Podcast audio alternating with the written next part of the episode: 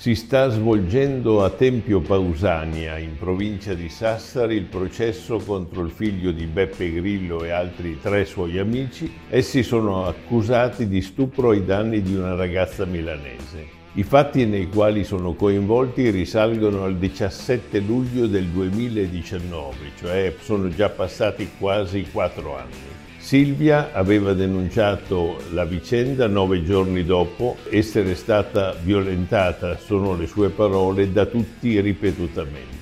In attesa di conoscere la sentenza alla fine del dibattimento che sarà inevitabilmente penoso per tutti, sia per l'accusante che per gli incriminati, non ci si può nascondere che un processo in fondo non troppo complicato per raccogliere le prove sia durato così tanto tempo.